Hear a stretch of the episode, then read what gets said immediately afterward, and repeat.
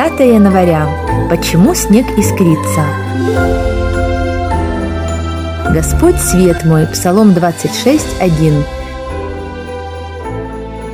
София вышла с папой погулять.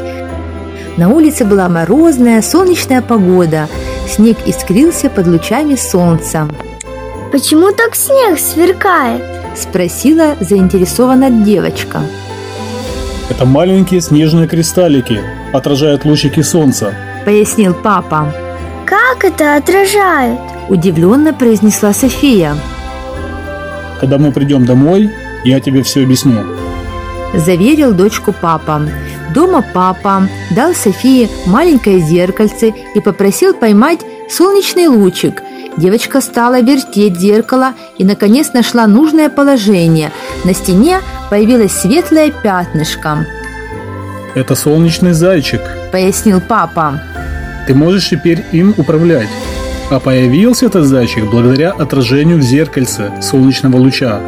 Кристаллики снега – это несметное количество маленьких зеркал. В них отражается солнышко, и в разные стороны разбегаются крохотные солнечные зайчики. Поэтому снег искрится.